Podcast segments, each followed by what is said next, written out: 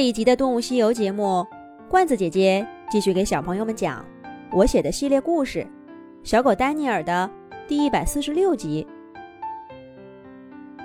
三只松鼠兄弟被妈妈艾玛赶出了家门这也不能怪艾玛心狠，总不能让妈妈养一辈子。跟他们三兄弟同时出生的小松鼠们。有的早就能养活自己了，而这三个小家伙，简直是油盐不进。好说好商量，他们就是不肯好好学本领。艾玛再不出个狠招，真要坑他们三兄弟一辈子啦。不过，骤然离开妈妈，鼠大、鼠二和鼠三很不适应。他们很想像从前一样，整天在树林里玩耍。可是咕咕叫的肚子不同意呀。以前只要是饿了，找到妈妈的储藏点就行。现在呢，必须得自己去找吃的。春天的树林里，哪有那么多吃的？三兄弟。很快就吃光了妈妈留给他们的唯一的一个储藏点儿，只好在树林里东抓一下，西薅一把，不至于饿得难受，可是也老是填不饱肚子。老这么着也不是个事儿啊，咱们得想个办法呀。鼠大坐在树枝上，对两个弟弟说道。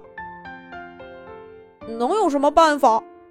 依我看，还是找妈妈去。我不信，妈妈就不管我们，能把所有的储藏点都搬了家。鼠二一边扯着树枝，一边嘟嘟囔囔的说着。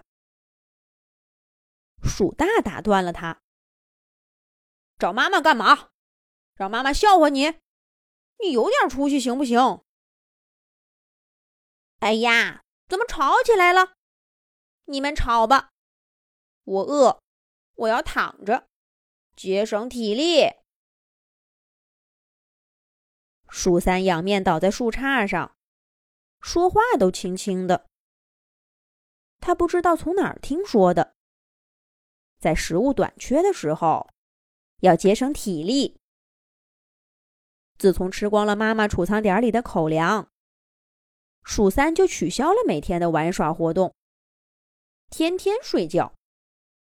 睡不着呢，也是能躺着，绝不站着。鼠大看着两个弟弟，头疼不已。好了好了，不吵不吵，你们俩呀，认真点吧。找妈妈肯定没戏。鼠三，你就这么躺着。早晚也得饿的从树上给掉下去。鼠大说的这些道理，鼠二和鼠三也都明白。可是三个臭皮匠，不是什么时候都抵得上一个诸葛亮的。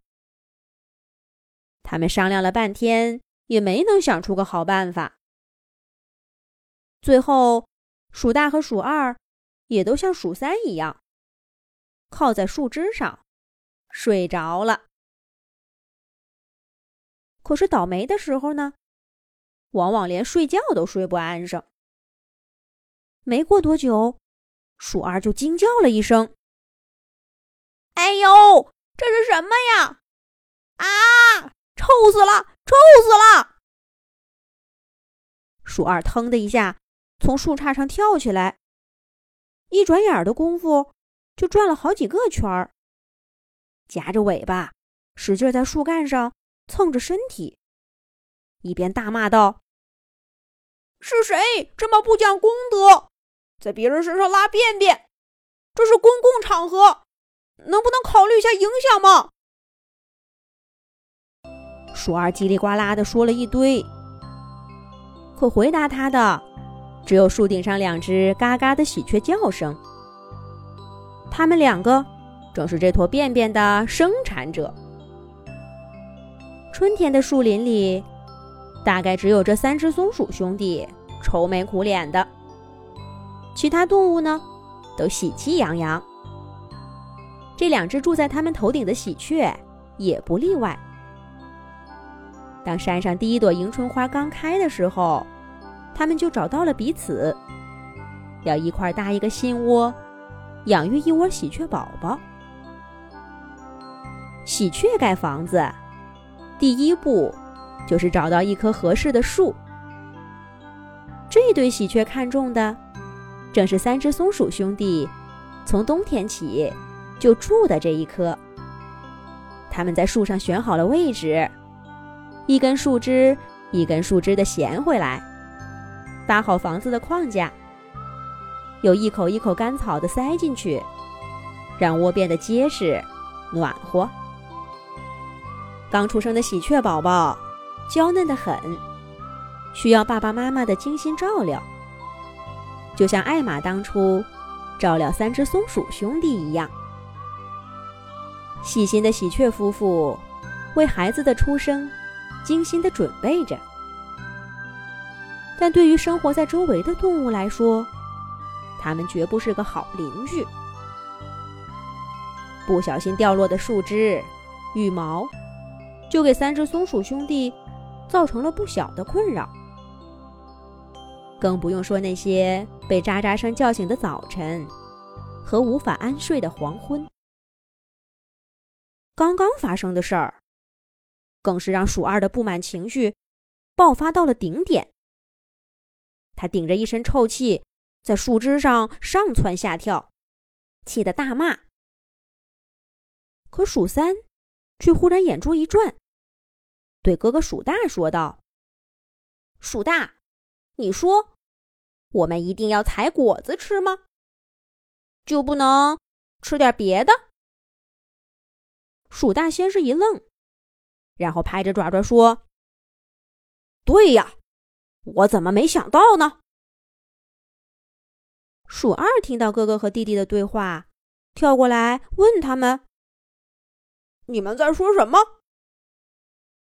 鼠大和鼠三赶紧捏住鼻子说道：“我们在说，你该去洗个澡。”三只松鼠接下来准备找什么吃的呢？下一集讲。